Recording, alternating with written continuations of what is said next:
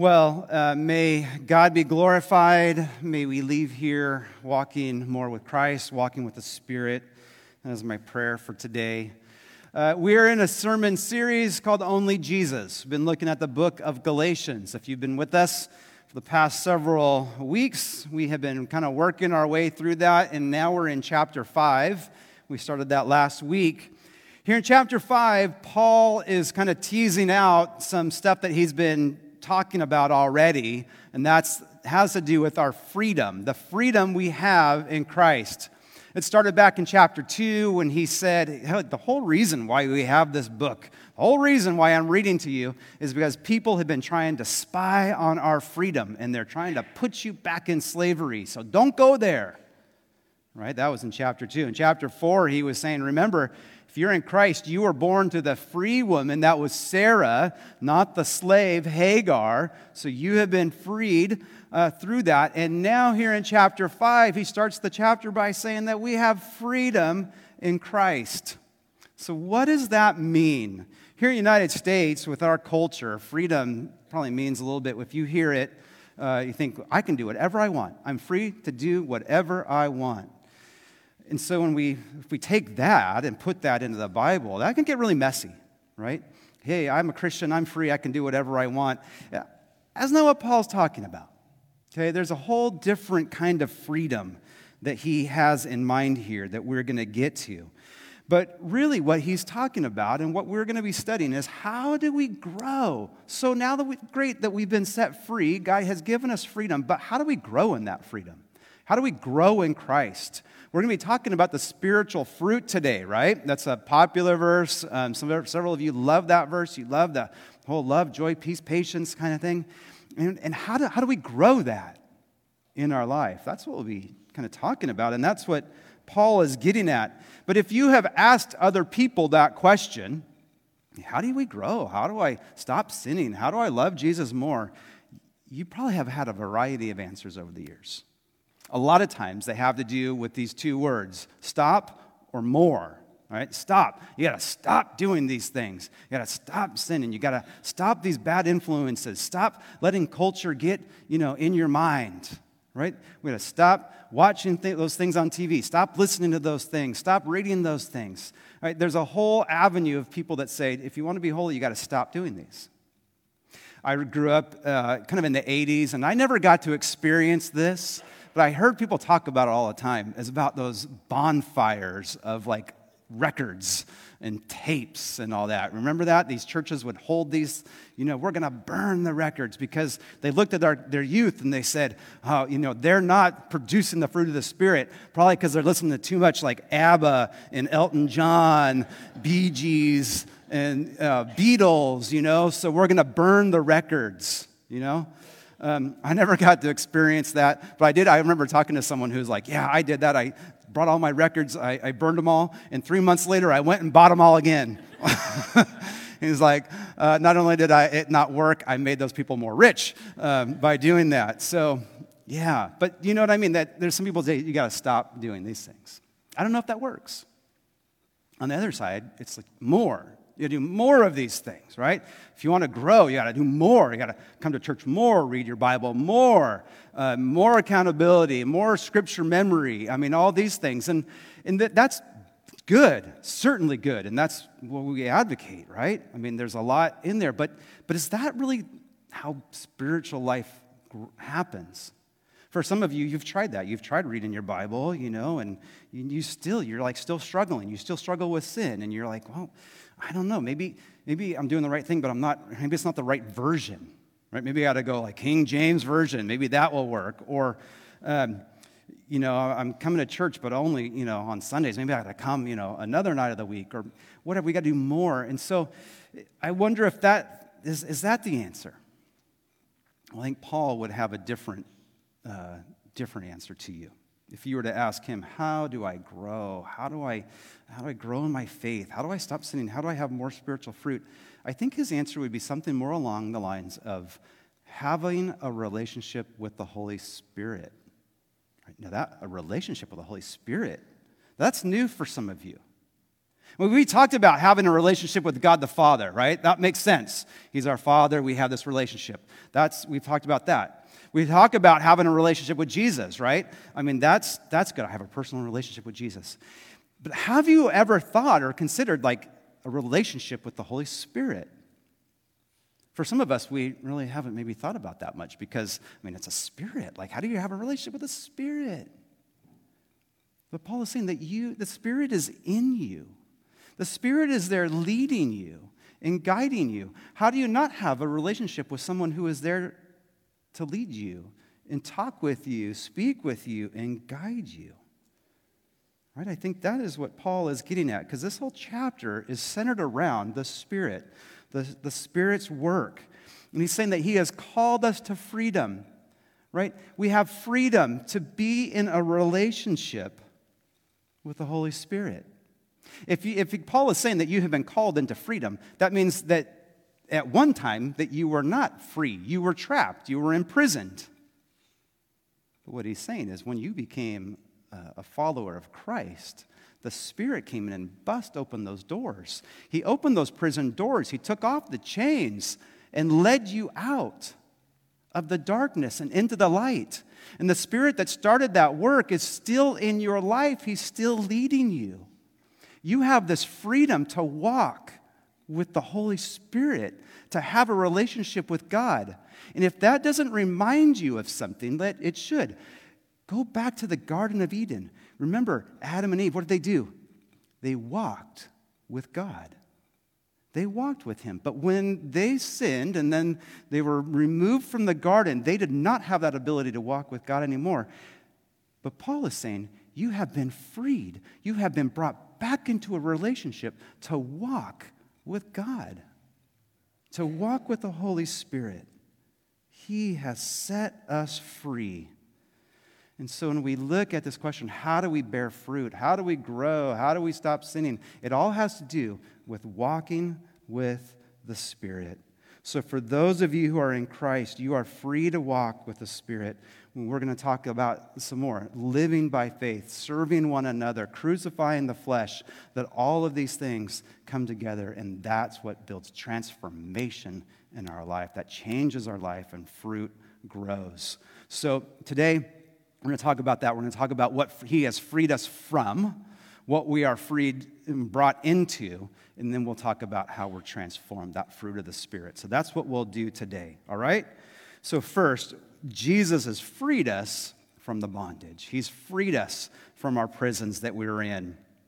Okay? I have a graphic up here, and uh, something I just put together this week. I hope it kind of helps. Um, just as uh, visual aids always help, right? Um, but, but what you have here, you have these four little um, phrases, right? Follow your desire, work for righteousness, mistreat others, gratify the flesh. All of those things describe uh, being in prison. It describes our life before Christ, all right, How we lived, right? So I'm going to kind of walk through those things. We'll kind of take each one of them, but these are the things that we have been saved from. Okay? So, first one, you are free from trying to follow your desires. Look at Galatians chapter 5, verse 17. I'll be kind of moving around the chapter today. So, if you have your Bible, you'll be kind of looking around. Uh, it'll all be in Galatians 5, but um, different places. But look at 17. It says, For the flesh desires what is contrary to the spirit, and the spirit what is contrary to the flesh. They're in conflict with each other, so that you do not do whatever you want. Right? Here's, here's what Paul is saying that if you, and all of us do, we struggle with this like living in holiness and living in the flesh right uh, the flesh is you know the, our sinful heart it's it's um, you know how we um, how we live you know before christ it's all these things and we we all struggle with this right and paul says it's it's true it's it's it's a matter of fact we all struggle with this. We have the sinful nature within us, and we have the spirit, and they're at conflict. And so he explains here's what's going on. Your, these two natures are at war with each other. So it's, don't, don't be alarmed if you're still struggling. How do I live in the flesh or how I live in the spirit? It, it's natural. So here's what happens before Christ, You lived your whole life, however many years that was, different for all of us. But you lived your whole life with your flesh in control. Your flesh is on the throne. He's doing whatever he wants, he's following his desires, her desires. But when you come to Christ, the Spirit moves in. And the Spirit says, Flesh, you're off. You're off. You're no longer on that throne. That, that throne belongs to Jesus Christ. And the flesh is, while we'd love for it to be just completely removed, it's not. It's just removed off the throne, but it's still there. We still have this flesh battling within us. And so it's this conflict between the flesh and the spirit, fighting back and forth. And there are some times where you are gonna, you're gonna do great. You're gonna like totally listen to the spirit and walk with the spirit, and you're gonna do great. But there's other times where you're gonna fall.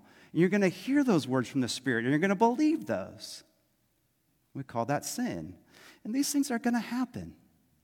But as we mature in Christ, we are listening less and less to the flesh, letting having him giving him less and less control and giving more over to the spirit.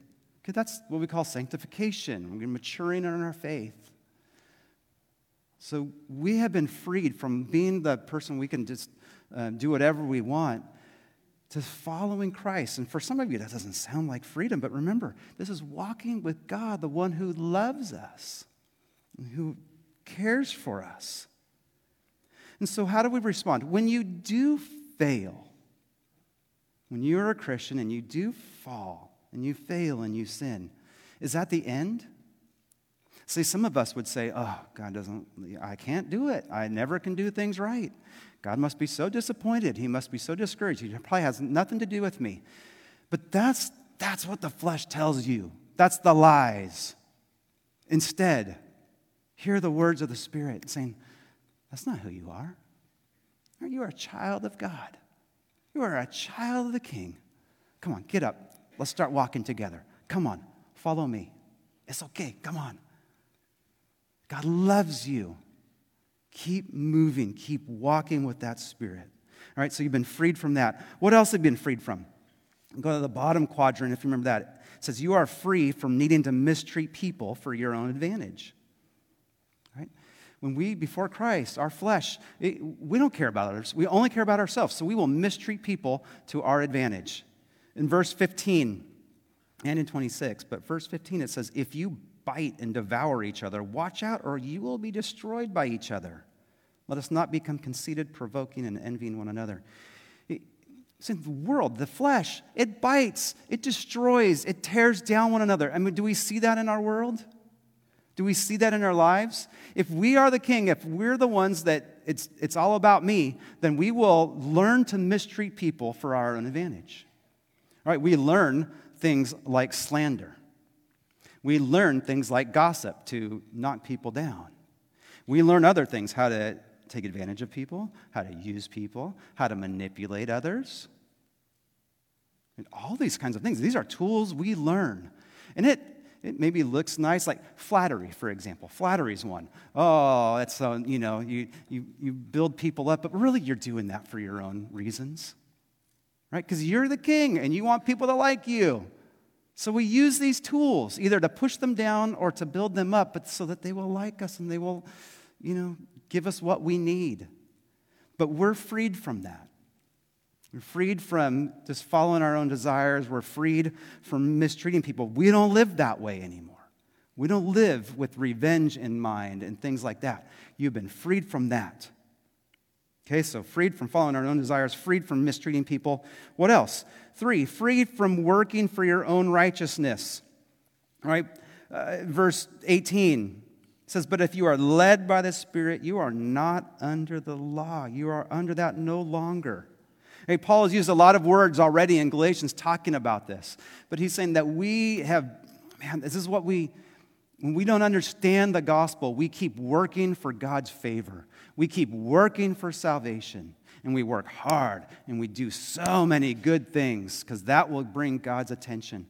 But he said, You don't have to do that. You've been freed from that. Don't work for that because why? You cannot do it. You cannot work hard enough, be good enough, be perfect enough for that for God to say, "Oh, they're they're perfect." Here's the deal. There's one perfect person, and who is that? It's Jesus Christ. And if you have Jesus Christ in your life, then you, he's, you, you're in his perfection. You're in his righteousness. So you don't have to work for that any longer. You've been freed from trying to do that. The last thing, the fourth thing that you're freed from, is you're freed from gratifying the flesh. How do we, how do we know if someone's walking in the flesh or in the spirit? By the fruit in their lives. And we've heard of the fruit of the Spirit, but here Paul talks about the fruit of the flesh. So he says, here's, here's the fruit of the flesh. And it's, it's not this all inclusive list, there's tons more. But he says the, the, the works of the, the flesh, the fruit of the flesh is obvious. Right? Sexual immorality, impurity, and debauchery, idolatry and witchcraft hatred, discord, jealousy, fits of rage, selfish ambition, dissensions, fractions, and envy, drunkenness, orgies, and the like. I warn you, as I did before, that those who live like this will not inherit the kingdom of God. This is the, the fruits of the flesh. This describes those, uh, even our culture, right? I think it really does. It, it, it describes those who are in the darkness and what Satan is trying to build and, and get at. This is, if he could have, if he was in charge of the world, this is what it'd be. And this is the, the fruit of the flesh that we see around us. He says, but you've been freed from that. Those things should not mark your life. They should not describe you. You should not be walking in those ways. So, what are they? Like, break down into four things um, unhealthy sexual practices Okay, so, I mean, that's obvious, right? Sexual immorality and debauchery and all this. I, I would define this as anything outside of a, a, a, sexual relationship with a husband and a wife. Pretty much everything out, any, you know, all the different combinations, that's what he's talking about. It says, those things are not to define you. But man, that, that defines our culture, right? Oh man, it's all around. You hear it all the time. Um, even just like pornography, for instance, like that is destructive. And it's not just for the young generation. I mean, let's be honest, it's for all generations. Right? It's, it's been a part of all of the generations. But it is destroying people. I heard uh, there was a podcast this week talking about that, and it was just saying that pornography is the number one teacher of our culture of how to treat people. I mean, it really is.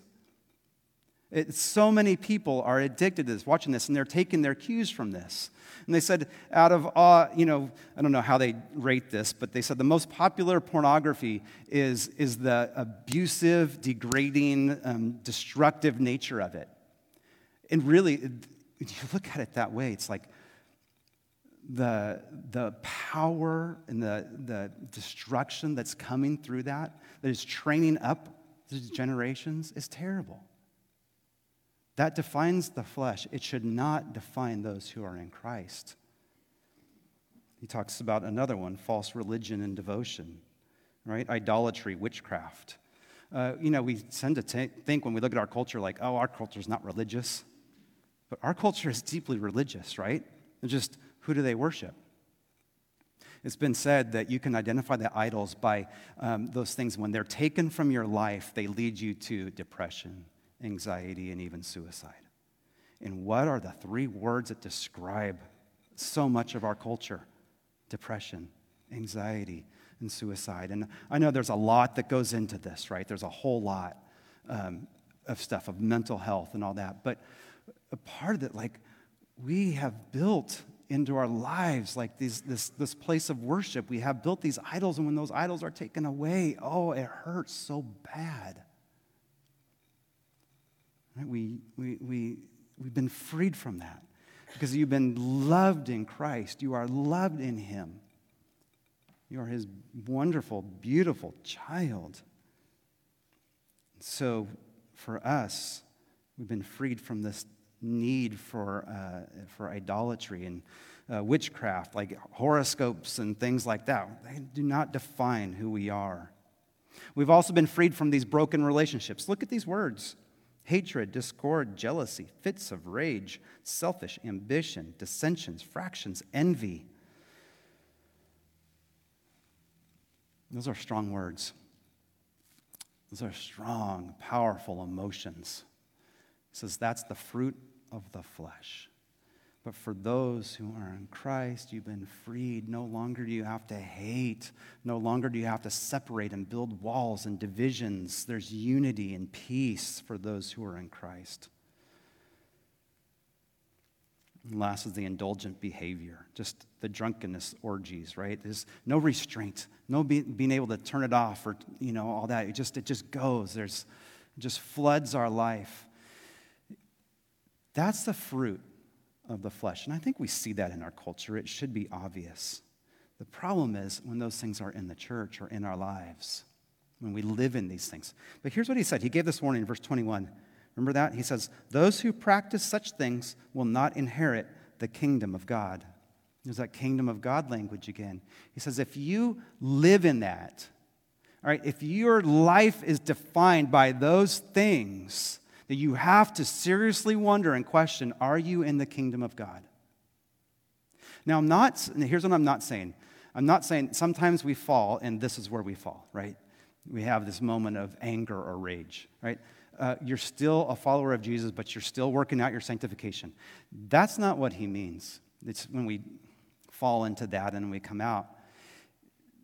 But it's when we live there right? When that defines us in our lifestyle, when that's our fruit, you have to, it's a strong warning that you may not be in the kingdom of God.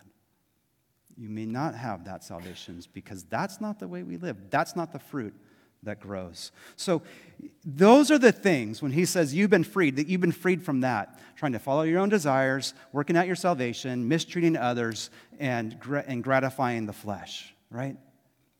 You've been freed from that. Now, what have you been freed to?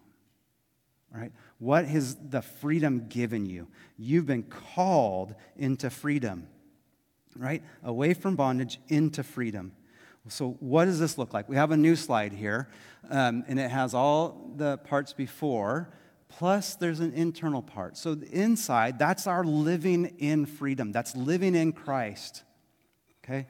Um, look at these things. We've been freed for these things. One, to be led to walk with the Spirit. He has led us out of prison. He is leading us through life. Part of our, if, if we're going to grow in Christ, we need to pay attention to the Spirit. We need to be led by Him. We walk with Him. Four times in this chapter, it talks about being led with the Spirit. Right in verse 16, he says, I, I say to you, walk by the Spirit. Okay, in verse 18, he says, But you are led by the Spirit. In verse 25, we live by the Spirit. And finally, he says, Let us keep in step with the Spirit. That's all, a lot, right? Two of them active, two of them passive. Being walk with the Spirit and staying in step with the Spirit is our active. But the, the passive, right? We, we being led by the Spirit and we live in the Spirit. Both of those together Right? Part of that's just the reality. We live in the Spirit, right? We're being led by Him. But we have to actively participate. We've got to pay attention. We've got to walk with the Spirit. We've got to stay in step with the Spirit. Anybody been in marching band? you, you learn how to stay in step. And at first, it's hard. You're always like, not even playing your music, you're just looking at the feet, you know? Um, especially for me, I had a very hard time walking in step in marching band. But as you get better, it becomes more natural, right? But staying in step with the Spirit. And that's going to be so important for us. Here's a couple things about walking with the Spirit. We got to walk with the Spirit continuously. Right? It's not just on Sundays. It's not just a little bit here or there. It's learning how to always walk with the Spirit daily. Right? I want all of, for all of you, I want when your alarm goes off uh, on Monday morning, not to like, ugh, I gotta work, but to say, Oh, Spirit, let me walk with you. All right, I want to stay in step with you. I want to listen to you. I want to hear you. I want to, I want to just walk with you today. When I go to work, oh, now I gotta go. Now you can start that. But I want that first thought to be like, I'm to walk with the Spirit. Any of you guys play sports or you did play sports? This works with most sports. Maybe I don't know about golf. That's maybe one that doesn't. But uh, uh, most sports, you have a coach that's there, like kind of yelling at you, you know, throughout the game, right? And, and there's all kinds of voices when you're playing a game. You got your, uh, the crowd is yelling at you, the other teammates are yelling at you, the other coach, maybe. But all, none of that matters. What matters is you listen, you have your ear tuned to who? Your coach.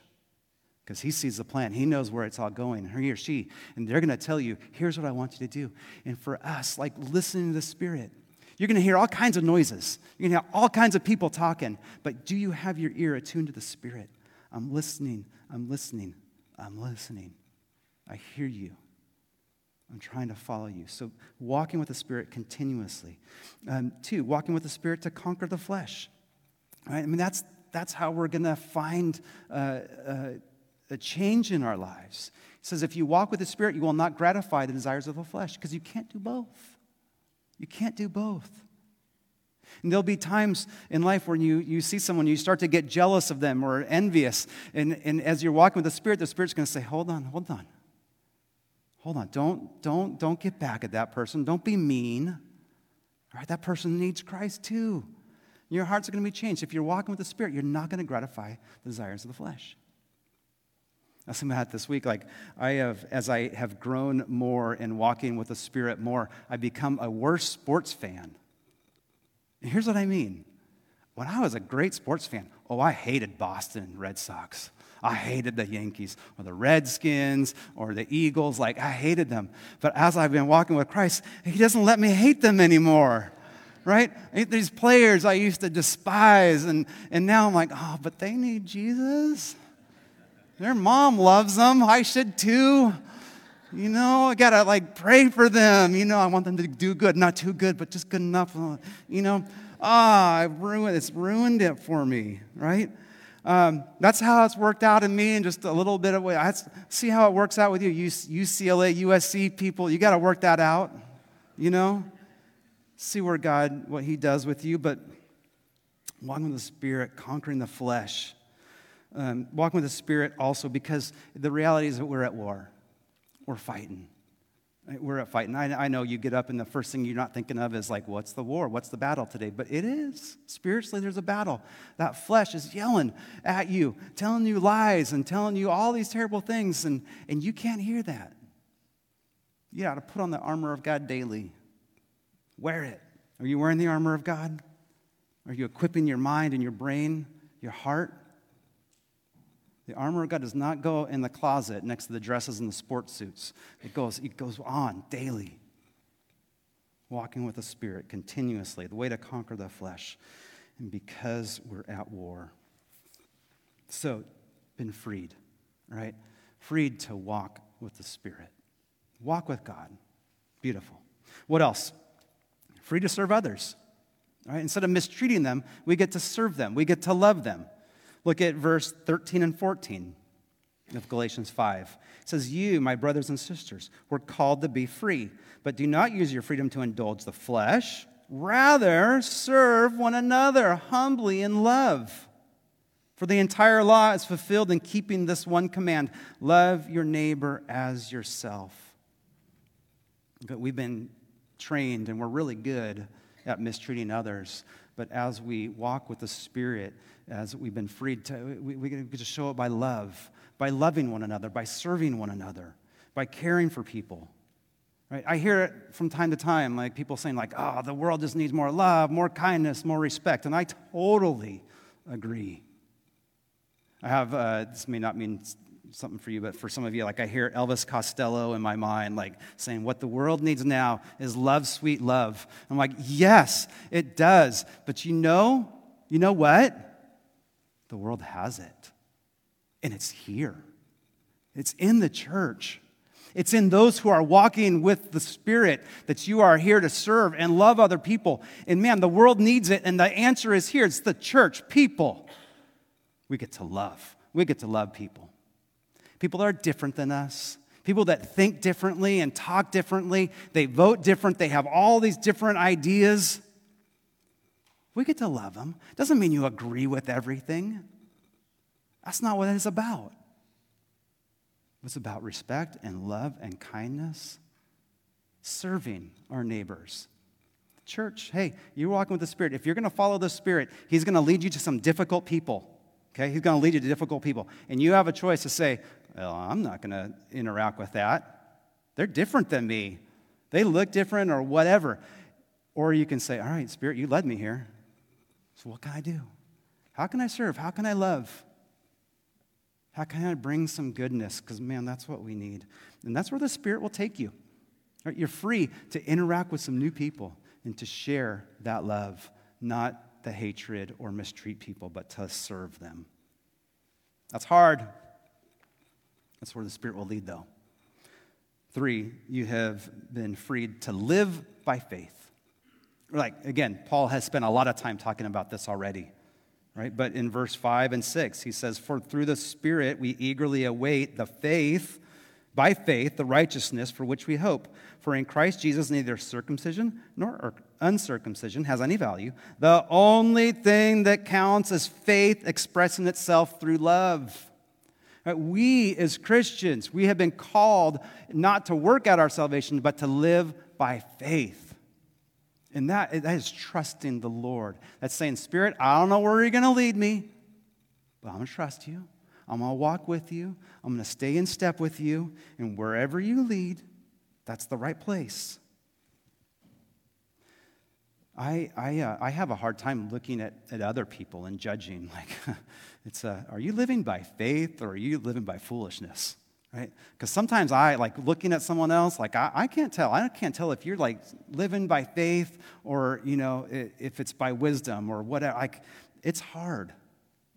Like, I don't know if that's the right thing. I, you're, you're taking your family and all that. I, but it's not for me to decide that. It's for me to work with the Spirit in my life. How am I moving and living by faith?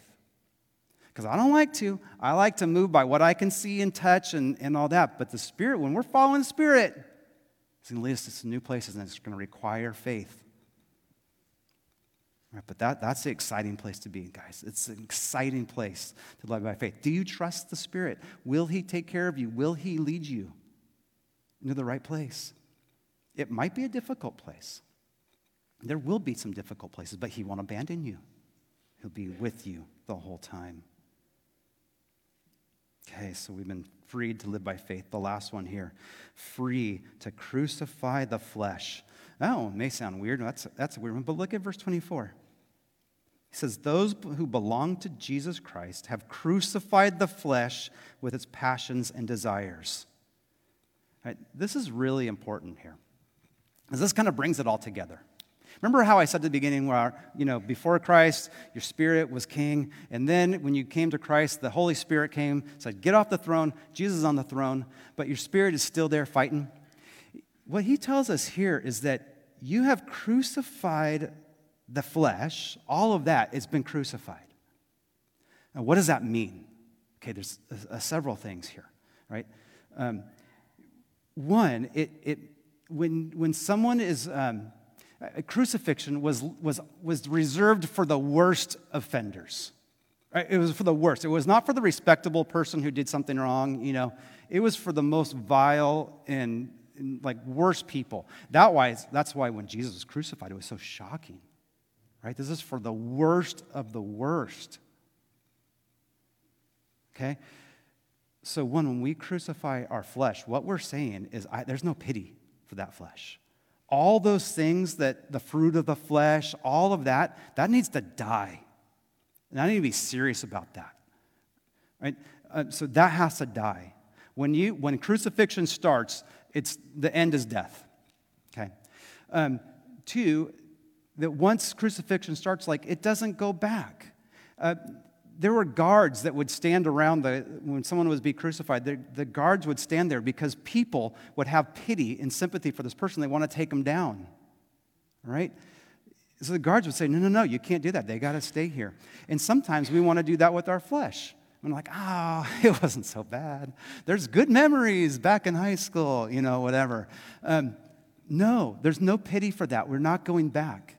But here's the last thing is that when crucifixion started, the end result would be death, but it would take a long time. It would take a long time. Sometimes people would be up on the cross for two, two days or so. And that's the picture. That's what I want you to picture. The, cro- the, the flesh has been crucified, it is on the cross. So it went from the throne, and the Spirit said, No, you're getting crucified. But Jesus is getting on that throne. But that flesh is still alive and it's still yelling. It's, it's crucified there, but it's still yelling at you. It's telling you all the things that you're doing wrong. It says, Come and take me down. I have more fun than you'll ever have. Come on. Remember our good times. He's going to lie. And that's what we're hearing. That, those words in our minds. But that has been crucified. Let it die. And through your life, if you walk with the Spirit, you're going to hear more of the Spirit, and you're going to become more alive, and that is going to die until the day when we're glorified, when we reach heaven's gate, and then all of that's gone. No longer will the flesh be uh, attacking us. No longer will it be, it will be dead, and we will be alive in our spirit completely. So, those are the things. That's what we've been saved from, what we've been saved to. Now, the last part, just the Spirit is transforming our lives. The Spirit transforms our lives. Look at verses 22 to 23. This is the fruit of the Spirit. Those who are in the Spirit, these are the things that are growing in you love, joy, peace, forbearance, kindness, goodness, faithfulness, gentleness, and self control. Against such things, there's no law. A couple things here. Notice he says it's the fruit of the Spirit. Not the fruits of the Spirit, but the fruit. There's one fruit. This is all one fruit growing in our lives. If it said the fruits of the Spirit, then I would say, hey, I, I have the fruit of self control, but I don't have the fruit of love, and I don't have the fruit of kindness, so don't expect me to do that. And someone else would say, well, yeah, I have the, the, the fruit of kindness, but don't expect me to be self controlled and, and be good, right? So that's not the situation right? It is, it is one fruit, it's grown in us. And as we walk with, with the Spirit, these kinds of things develop. And, and remember, it's the fruit of the Spirit, not of the fruit of Ethan or David or Anne, right? It's not the fruit of any of us. We don't control it. It's the Spirit who brings the stuff to life. Sometimes little by little, sometimes a lot. Sometimes you don't see it, but others do.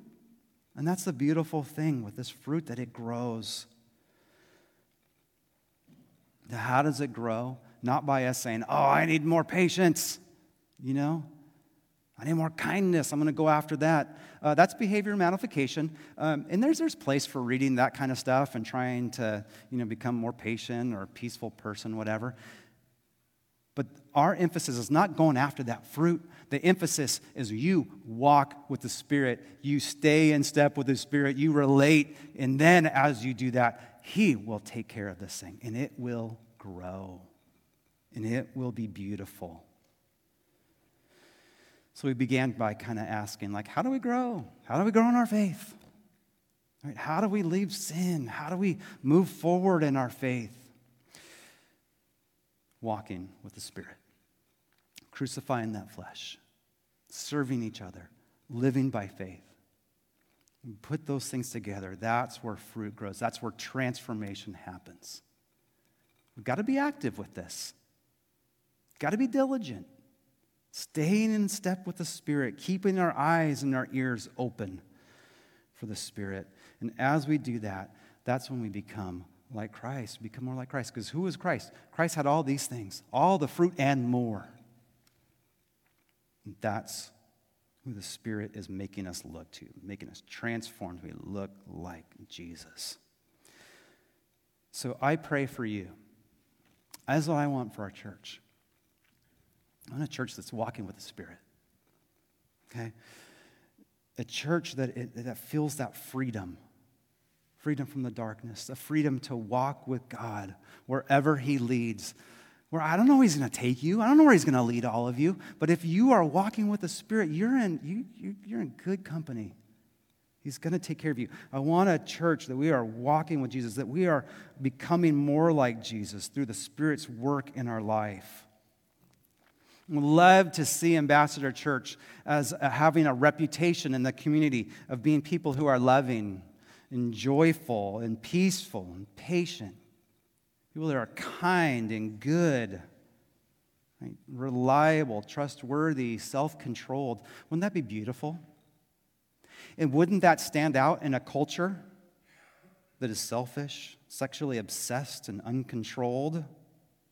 Hostile, quarrelsome, angry, divisive, building walls, jealous of each other, manipulative, insecure. Wouldn't that speak volumes if the church was that way in our communities?